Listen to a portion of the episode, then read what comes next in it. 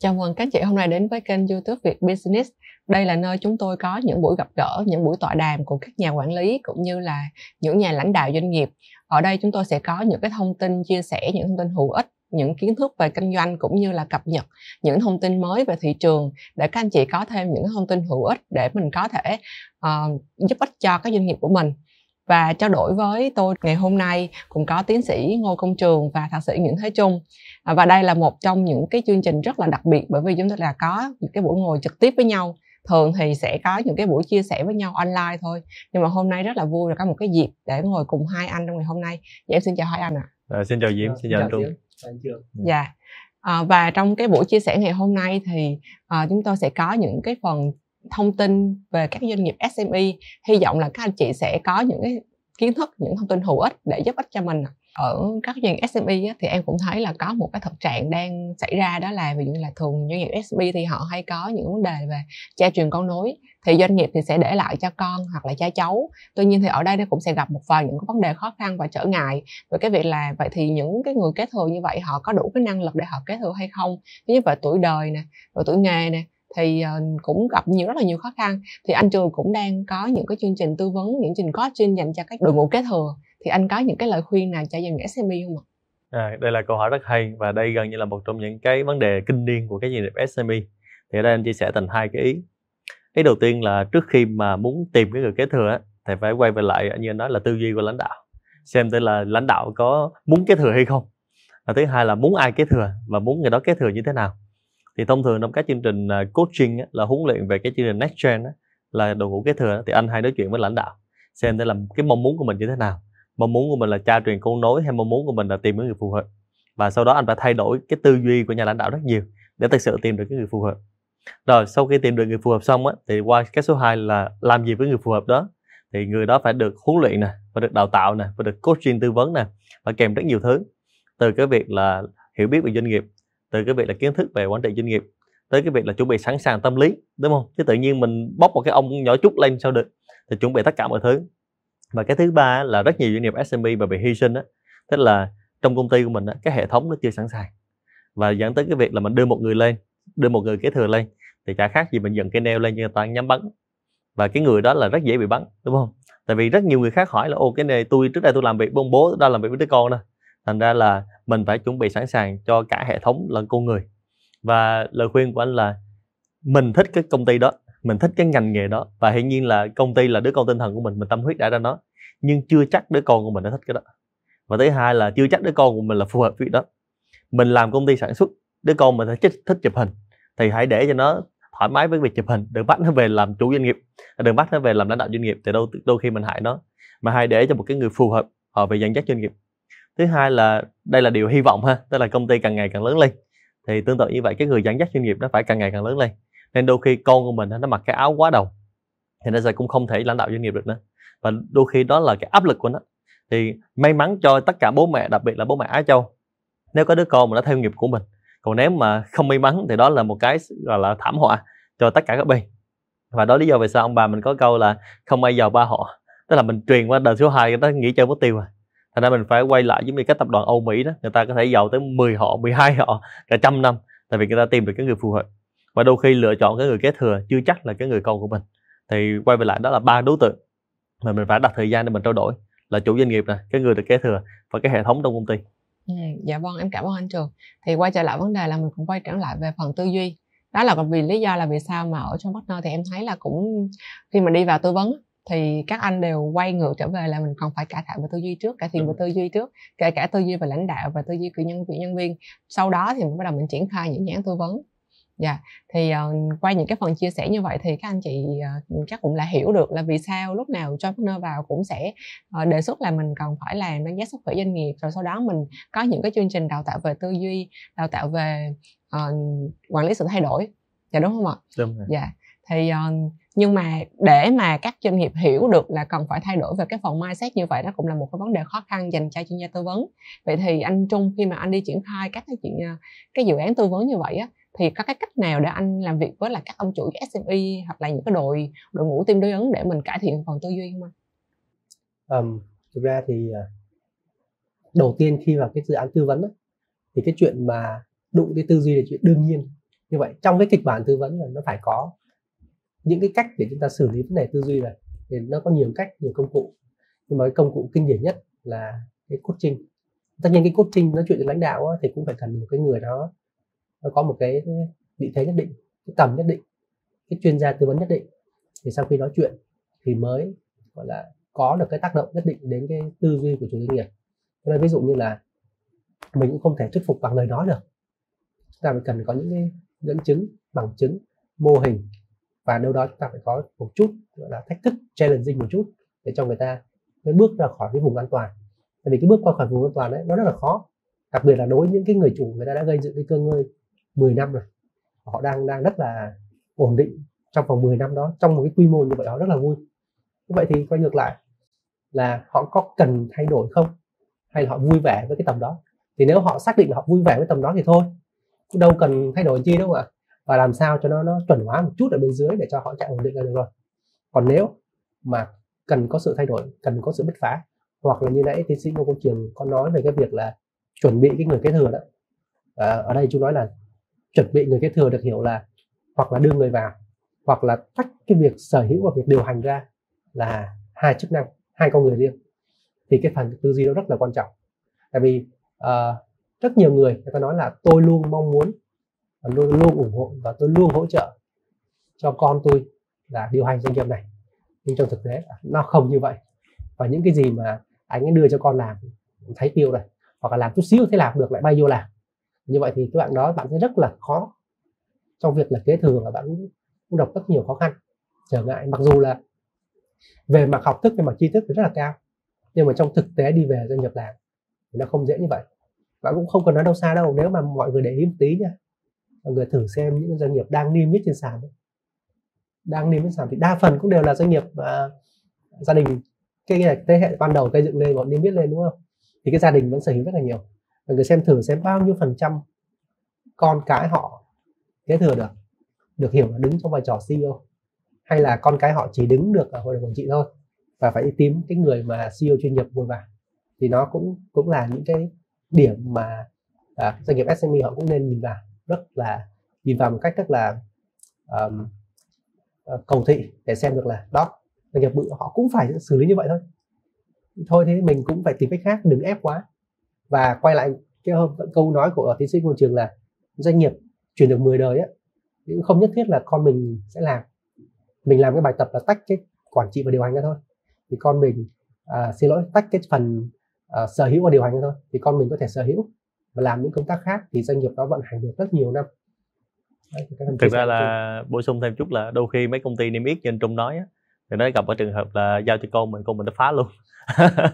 Thì cũng không ít cái cái case giống vậy.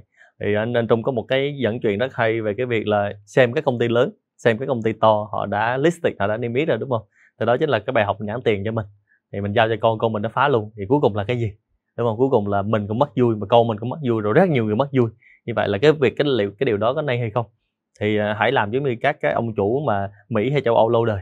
Hãy cho con mình nó tự tung tự tác vào cái bầu trời mà nó muốn đúng không? Rồi sau đó mình giao lại cái cái ngôi thừa kế cho người khác. Và như vậy là lúc đó mới là, là làm sao tốt cho cả cả hai cả ba luôn chứ không phải là mình giao cho nó cho nó giết chết luôn.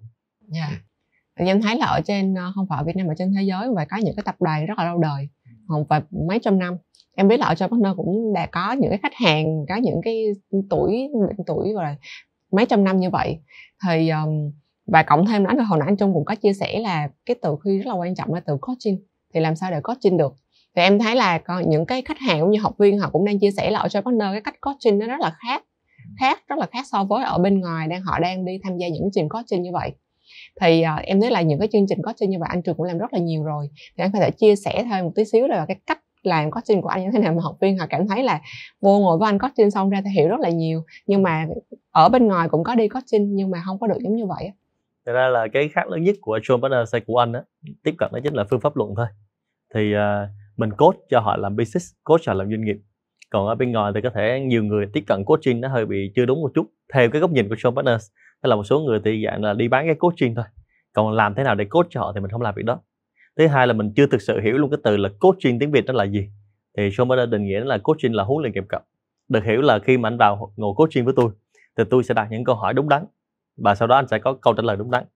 Thì vai trò người coach là người đặt câu hỏi chứ không phải là người đi trả lời. Thành ra mình phải tìm hiểu rất kỹ về doanh nghiệp đó tìm hiểu rất kỹ về chủ doanh nghiệp đó cũng như là hiểu rất kỹ về vấn đề thì để đặt câu hỏi đúng. Thì uh, right question sẽ có right answer thì như vậy họ sẽ có câu trả lời.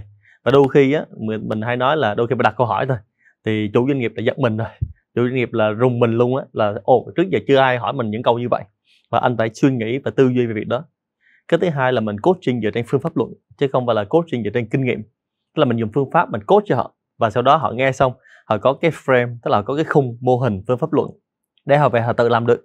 Chứ không phải là, ồ, tôi nghe xong hay quá rồi tôi bay bay bỗng bỗng xong về không biết làm như thế nào. Thì cái đó là cái điểm khác biệt của John Partners và một chút nữa trong cái điểm khác biệt đó chính là John Bernard sẽ làm rất kỹ cái quy trình mà tìm hiểu khách hàng. Tức là đánh giá khách hàng như thế nào thấu hiểu khách hàng ra sao à, dùng các công cụ như là thấu hiểu khách hàng khách hàng thông minh tìm tất cả những thông tin liên quan tới khách hàng và chuẩn bị việc đó. Và trong quá trình coaching thì cũng rất đặc biệt là có quá trình follow up trước trong và sau. Và bên cạnh chuyên gia thì có đội ngũ account đội ngũ hỗ trợ để chăm sóc khách hàng để, để hỗ trợ để đảm bảo chắc chắn là những gì mà chuyên gia coach cho các anh chị đã được thực thi vào trong thực tế. Và cái cuối cùng là cái kết quả cuối cùng là cái mà doanh nghiệp phải áp dụng được thì đó là cái phương châm của John Partner để, để tới cái việc là như Diễm nói là vì sao khách hàng của John Partner tới coaching cảm thấy khác biệt. Tại vì anh làm xong anh phải áp dụng. Và đã qua một cái thời gian rồi thành ra là John Partner cũng lựa chọn khách hàng để coaching. Là nếu anh chị nào mà không cam kết không có đồng ý với là cái hành trình đó thì cũng không nên làm khách hàng của John Partners vì nó ảnh hưởng tới người khác. Còn nếu mà các chị vào thì cam kết vào làm thì lúc đó các anh chị sẽ thấy cái hiệu quả nên có một điểm rất là đặc biệt là đôi khi khách hàng á, cũng sợ mấy bạn account của John tức là dí deadline dí bài tập để các anh chị áp dụng. Tại vì dí để làm gì? Dí để các anh chị áp dụng nó trong công việc. Chứ không phải là các anh chị bỏ tiền ra coaching rồi thích làm gì làm thì nó bị ảnh hưởng tới rất nhiều người. Thành ra đó là lý do vì sao các anh chị thực sự nghiêm túc với nó thực sự cam kết nó thì nó ra kết quả. Và đó chính là cái điểm khác biệt. Dạ vâng qua qua phần chia sẻ của tiến sĩ của công trường thì các anh chị cũng hiểu rõ hơn một tí xíu vào cái phần coaching của Joy Partner. Và lý do vì sao mà rất là nhiều học viên họ chọn những cái phương pháp coaching để mà hiểu sâu hơn, làm đúng hơn. Bởi vì coaching tại Joy Partner là những phương pháp là cầm tay chỉ việc giúp các anh chị mình có thể tự đi được, tự làm được cho những cái phần khó khăn của doanh nghiệp của mình dạ và thêm một cái vấn đề nữa là ở các doanh nghiệp SME khi mà thị trường đang khó khăn mà trong một cái thời điểm mà tất cả mọi người đều đang ồ ạt để chuyển đổi số, thì doanh nghiệp SME họ cũng muốn chuyển đổi số. Nhưng mà trong cái quá trình chuyển đổi số của họ thì họ gặp rất là nhiều khó khăn. Và hầu như em nghe là chuyển đổi số không thành công. Ừ. vậy thì có lẽ là một cái bước đi nào đó của các doanh nghiệp SME đang gặp vấn đề và nó không đi đúng bước. Thì ờ, trong cái quá trình mà đi triển khai tư vấn như vậy á, thì không biết tiến sĩ của công trường có thấy được cái thực trạng như vậy hay không và có cho một vài cái lời khuyên cho các doanh nghiệp SME không ạ? Cái đó thì anh nghe rất là nhiều và thực ra bệnh nó cũng rất đơn giản thôi. Tức là mọi người chuyển đổi số theo cái việc là thời trang theo fashion. Ra ông hàng xóm thấy ông chuyển đổi số đi đánh góp thấy ông chuyển đổi số về cũng chuyển đổi số luôn. Và thực sự là mình cũng không thực hiện thực sự hiểu là chuyển đổi số là gì thứ hai là có một cái là một cổ hai trồng tức là mình bắt nhân viên của mình chuyển đổi số xong bắt họ xài quá nhiều công cụ mà nhân viên của mình đôi khi họ cũng làm bập luôn. Thì quay về lại để hiểu đúng việc đó thì doanh nghiệp chỉ cần làm ba bước đơn giản thôi. Trước khi chuyển đổi số thì xem để doanh nghiệp của mình có chuẩn hóa chưa. À, ví dụ như mình đang làm 10 bước thì 10 bước đó nó cái chuẩn chưa. Thứ hai là sau khi chuẩn hóa doanh nghiệp xong mình đã số hóa 10 bước đó chưa. Và số hóa đó thì làm cái gì cũng được miễn sao nó số là được chứ không nhất thiết phải dùng cái gì to tát cả. Và bước thứ ba mới gọi là chuyển đổi số thì bước số 3 đó là ứng dụng một cái phần mềm cho cho việc đó. Thì phần mềm ở đây ngay cả công ty lớn người ta cũng không làm lớn lắm đâu. Nhưng mà ở Việt Nam mình thì do mình bị nghe truyền thông về 4.0 truyền thông về quá nhiều thứ. Cái gì cũng 4.0 cái gì cũng AI nhưng thực ra đối với SME đôi khi 3.0 là đủ rồi. Một số công ty đa quốc gia là khách hàng của John Partners cũng chỉ làm 2.5 đến 3 chấm thôi. Là như vậy là đủ để thành công rồi. Thì như vậy là SME đừng chạy theo fashion đừng chạy theo thời trang mà quay thực sự xem tức là mình hiểu cái gì. Và lời khuyên rất, rất chân tình là nếu mà thực sự chủ doanh nghiệp SME mà chưa hiểu về chuyển đổi số thì nên đi tìm chuyên gia tư vấn. Họ tư vấn để mình làm chuyển đổi số và dùng cái công cụ phù hợp thôi. Đôi khi các anh chị hay nghĩ rằng là mình thuê chuyên gia mà tốn nhiều tiền và đó chính là chi phí, thì đó là sai lầm. Mình phải hiểu rằng là mình thuê chuyên gia đó chính là một cái khoản đầu tư. Và đầu tư đó, ví dụ mình đầu tư một đồng mà đem lại họ hiệu quả 10 đồng, thì tại sao mình không đi đầu tư? Mà đó là cách làm với công ty lớn. Thậm chí công ty lớn người ta đầu tư cả vài chục triệu đô cho dự án chuyển đổi số. Người ta đâu có ngu ngốc tới mức đó, đúng không? Thành ra là chủ doanh nghiệp SME cũng nên nghĩ đó là một cái khoản đầu tư để mình tránh đi những cái sai lầm và đôi khi có những cái sai lầm á, là mình làm lại không được tại vì mình bị mất niềm tin của nhân viên. Họ nghe tới từ chuyển đổi số là họ sợ luôn họ bỏ chạy luôn. Cái tính cam kết của lãnh đạo nó thấp và cam kết lãnh đạo thấp chúng ta chuyển đổi số nửa vời. Như vậy thì nó tạo thêm công việc chứ nó bớt công việc đâu. Thì thành ra anh em phải chạy hai quy trình một quy trình số quy trình giấy như cũ. SMB mà không đầu tư là dễ chết lắm. Thành ra một trong những đầu tư là đầu tư vào R&D nè nghiên cứu và phát triển nè đầu tư vào những cái phần về hệ thống bán hàng này, đầu tư vào cái việc là xây dựng hệ thống quy trình này em không phải riêng về các doanh nghiệp SME đâu mà em thấy ở những cái doanh nghiệp lớn hiện tại họ cũng đang rất là nhiều doanh nghiệp họ đang tự tin là họ đã chuyển đổi số thành công rồi á. Nhưng mà khi mà đi vào tư vấn thì em thấy là cũng gặp rất là nhiều vấn đề nội tại mà nó gọi là nó không nó gặp mất quá nhiều thời gian đối với các doanh nghiệp mà như vậy. Thì um, không biết là nhà thạc sĩ Nguyễn Thế Trung mình có cái phần góp ý nào thêm về phần này không ạ? Um, về chuyển đổi số thì uh, qua cái chia sẻ của tiến sĩ Ngô Trường thì chắc là chia sẻ thêm vài cái nỗi đau khách hàng mà rất nhiều người từng gặp. Đó đó là dưới số trên thì không số. Có nghĩa là chuyển đổi số chúng ta mua cái phần mềm xong chúng ta kêu nhân viên xài cho anh em xài. Nhưng mà tới lúc bên trên á là hết số rồi lên tới ban lãnh đạo hết số rồi. Vẫn phải in giấy tờ ra ký tá rồi tập giấy tờ hồ sơ gì đó rất là nhiều. Thì như vậy được hiểu là cái tính cam kết của lãnh đạo nó thấp và cam kết lãnh đạo thấp chúng ta chuyển đổi số nửa vời. Như vậy thì nó tạo thêm công việc chứ nó bớt công việc đâu. Thì thành ra anh em phải chạy hai quy trình. Một quy trình số quy trình giấy như cũ. Đó là cái điểm đầu tiên. Điểm thứ hai là chuyển đổi số thì nó giúp cho một cái doanh nghiệp à, đang gọi là hiệu quả hiệu quả hơn. Chứ nó không giúp cho các vấn đề của doanh nghiệp biến mất. Nghĩa là đầu tiên chúng ta phải hiểu là chúng ta phải trở thành một cái doanh nghiệp chạy nó hiệu quả đã và chuyển đổi số nó giúp ta hiệu quả hơn còn bây giờ chúng ta chưa hiệu quả, chúng ta có rất nhiều vấn đề. Nó bứng một cái phần mềm về chúng ta xài. Thì cái phần mềm đó nó mang lại vấn đề cho chúng ta nhiều hơn nữa. Chứ không ít đi đâu. Đó, thì mỗi lần chuyển đổi số thì mọi người sẽ nghe là mỗi lần chuyển đổi số lại có vài doanh nghiệp à, vài nhân sự ra đi như vậy. Họ làm bực quá, họ nói không ai nghe. Họ ra đi thôi. Còn những người nào ở lại họ coi chừng nha. Những người đó là kháng răng chịu đựng ở lại. Thì quay ngược lại như vần tiến sĩ ngô công triều nói là làm gì làm chúng ta chuẩn hóa trước chuẩn hóa là chúng ta bớt rất nhiều vấn đề rồi. Rồi sau đó chúng ta muốn làm cái gì chúng ta làm. Và cuối cùng là chuyển đổi số nằm ở cái tư duy là nhiều nhất chứ nó không nằm ở công cụ ha. À, tư duy đơn giản là gì? Nếu mà doanh nghiệp chúng ta dùng một cái phần mềm gì đó free cũng được nhưng bắt đầu lên số là ok. Ví dụ như là được hiểu là soạn một cái văn bản ngày xưa in ra rồi anh em ký vào viết comment trên giấy đúng không? Bây giờ chúng ta làm trên Google Doc đi. Là số rồi đó một phần số rồi đó. Rồi một cái ờ, phê duyệt gì đó thì làm làm bắt đầu phê duyệt qua email chẳng hạn, thì cũng bắt đầu số số rồi đó. Thì như vậy là cái mindset chúng thay đổi rồi. Đó, thì cái đó là được gọi là, bắt đầu gọi là chuyển đổi số rồi đó. Chứ đừng có cầu kỳ quá, cứ phải SAP hay một cái gì đó. Và quay ngược lại là nếu mà chúng ta chưa sẵn sàng để chuyển đổi số, thì cứ từ từ ha. Là dành thời gian cho nhân sự, dành thời gian cho chuyển hóa, rồi một, hai năm nữa chúng ta mạnh lên, chúng ta có tiền, chúng ta ngon ngon rồi, chúng ta chuyển đổi số. Chứ cũng không nên chạy đua vũ trang làm gì cả. Và cái điểm này thì một cái điểm mà những người mà làm quản lý trong doanh nghiệp cũng nên mạnh dạn cãi ông chủ tí xíu. Ông chủ cũng ép là 3 tháng nữa phải có ERP là coi chừng là xong phim. Chúng ta phải mạnh dạn chúng ta cãi một chút, tại vì không phải lúc nào cứ ERP là ngon. Và chúng ta chưa sẵn sàng chúng ta mua ERP chúng ta chạy đua vũ trang trong 3 tháng 6 tháng, thì lại gây thiệt hại rất là lớn cho doanh nghiệp. Cái điểm anh Trung mới nói thì chắc à, bổ sung thêm tiếng tức là vừa rồi là có hai doanh nghiệp cũng rất là lớn quy mô nhân viên là trên cả chục ngàn nhân viên. Và khi chuyển đổi số xong là hy sinh cũng khá khá cũng hai ba ngàn người. Thứ hai là có một số doanh nghiệp á, là triển khai là hy sinh cũng vài triệu đô. Nhưng có một điểm rất là ngạc nhiên là người ta không dành ra vài trăm ngàn đô hoặc thậm chí là chỉ có vài chục ngàn đô dành cho tiền tư vấn. Đó, tư vấn ở đây là tư vấn về chuẩn hóa quy trình tư vấn về làm sao cho mình tinh gọn hơn. Ví dụ như mình có 10 bước mà làm chuyển đổi số cỡ trời thì nó cũng là 10 bước nhưng mà không ai bỏ tiền ra để làm cái việc là 10 bước nó còn lại một bước.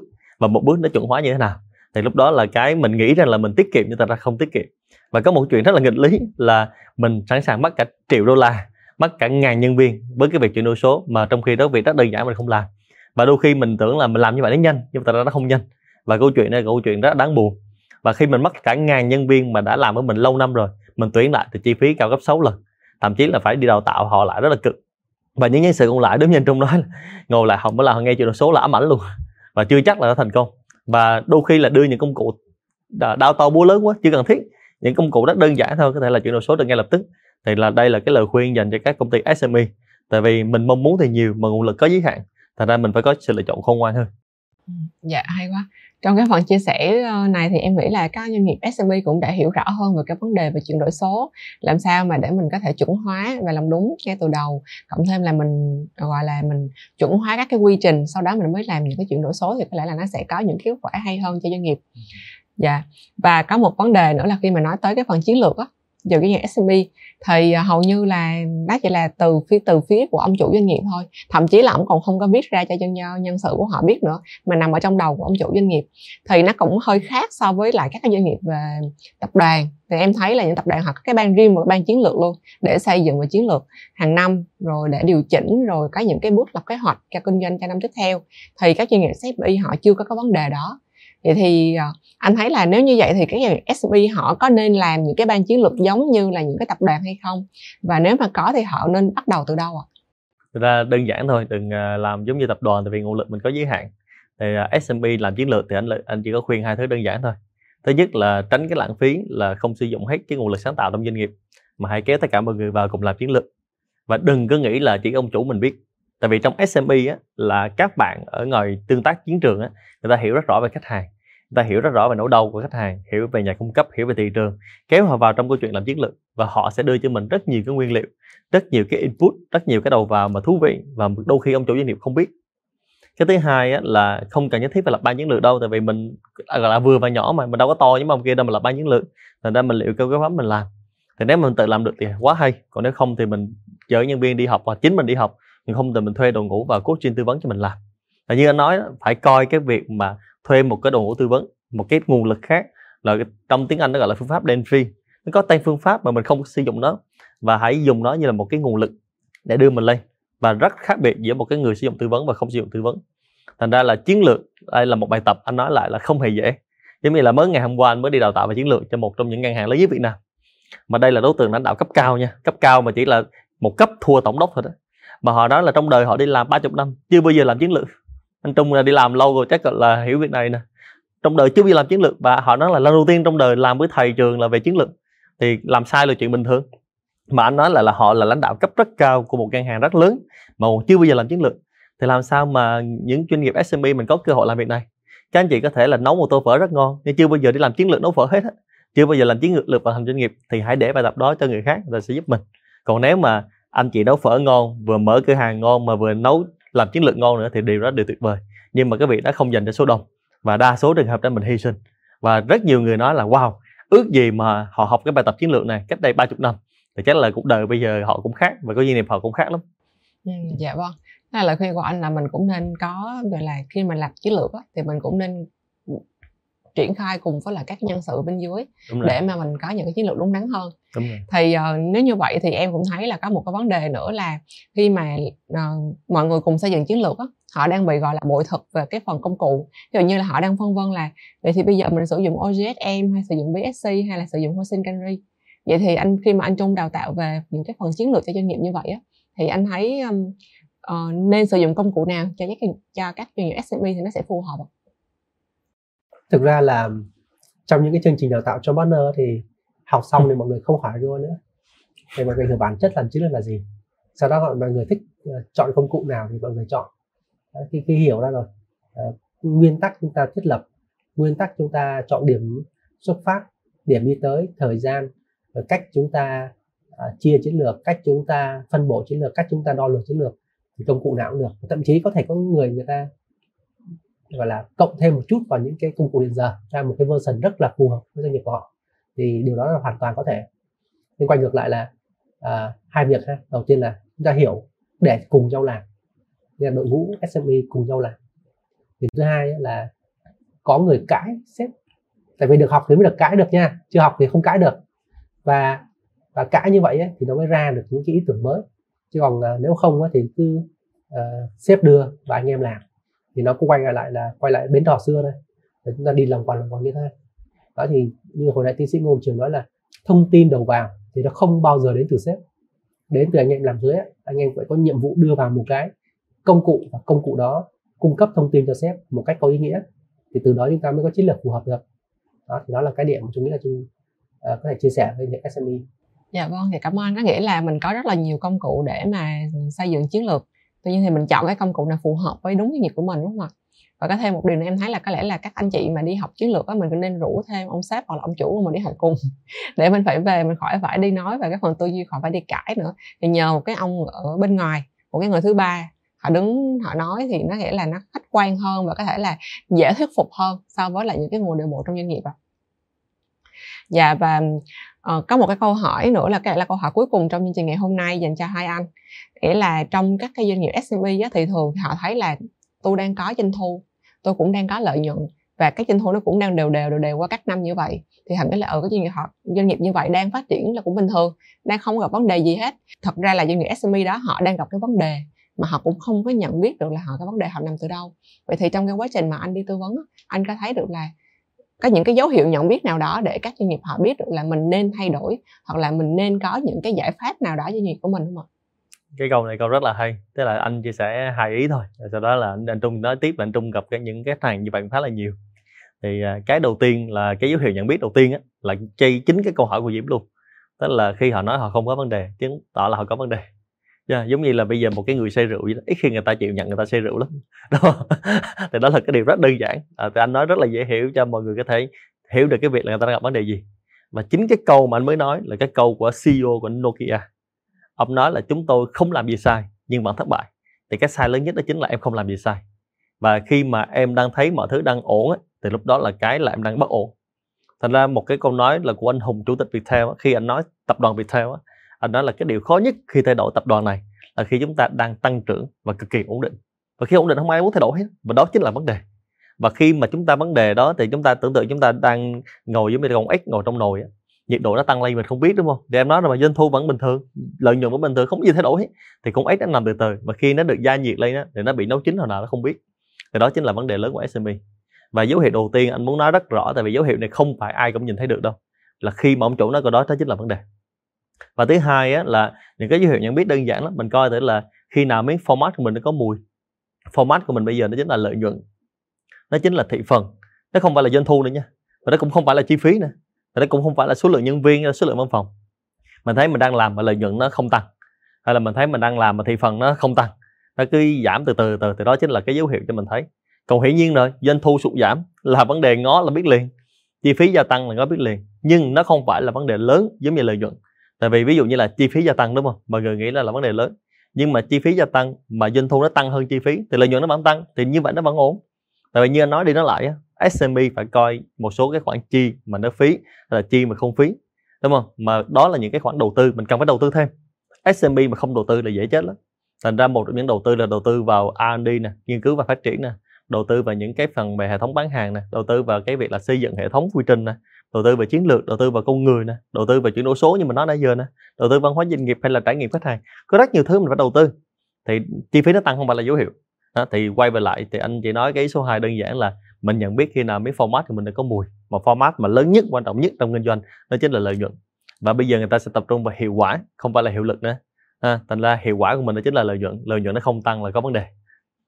Dạ vâng dạ cảm ơn anh ạ. À. thì không biết là phần này thì anh trung có những cái chia sẻ nào thêm không ạ? À, chắc trung chia sẻ một ngắn một cái từ thôi. Và gặp rất nhiều là từ loay hoay. À. nghĩa là gặp rất nhiều các doanh nghiệp cả SME cả upper SME là doanh nghiệp tầm trung á. Thì khi khi họ uh, vấn đề họ sẽ dùng cái từ là loay hoay. Nghĩa là gì? Ừ. cố để làm cái gì đó nhưng mà làm hoài không được. Ví dụ như hồi nãy câu hỏi của diễn là cái ngưỡng đúng không ạ? Hoặc là cái ngưỡng về doanh số ngưỡng về thị trường ngưỡng về sản phẩm ngưỡng về một cái gì đó đột phá một cái gì mới. Và loay hoay không làm được thì đó là cái điểm tôi nghĩ là à, format nó có mùi hoặc là có cái điểm gì nó tắc ở đâu đó người ta không biết. À, cái điểm tắc thì có thể nó chưa nặng format có mùi nha nó chỉ tắc thôi. Còn mà tắc xong rồi không giải thoát được thì lúc đó quay ngược lại là format nó có mùi. Rồi như vậy thì khi nào doanh nghiệp chúng ta cảm giác chúng ta loay hoay thì chúng ta nên nhìn lại hoặc là nhìn không ra thì nên cần sự giúp đỡ của các bên thứ ba em rất là vui khi mà hôm nay được trò chuyện trực tiếp với hai anh trong ngày hôm nay và hy vọng là sắp tới mình sẽ có những cái buổi chia sẻ, những cái buổi trò chuyện trực tiếp với nhau nữa để dành cho các doanh nghiệp và SME ngoài ra thì cũng có những cái buổi chia sẻ dành cho cộng đồng rộng hơn về những cái trải nghiệm. Như anh có nói qua, những ví dụ là về trải nghiệm khách hàng hoặc là về làm sao để chuẩn hóa doanh nghiệp. Và rất là những rất là nhiều chủ đề mà mình có thể nói. À, và một lần nữa thì cảm ơn các anh chị đã theo dõi trong chương trình ngày hôm nay uh, và theo dõi kênh YouTube của Việt Business. Và nếu các anh chị mình uh, có những câu hỏi hoặc là những cái quan tâm thì mình có đặt câu hỏi đến uh, John Partners qua uh, Facebook hoặc là YouTube hoặc là các cái kênh về social của John Partners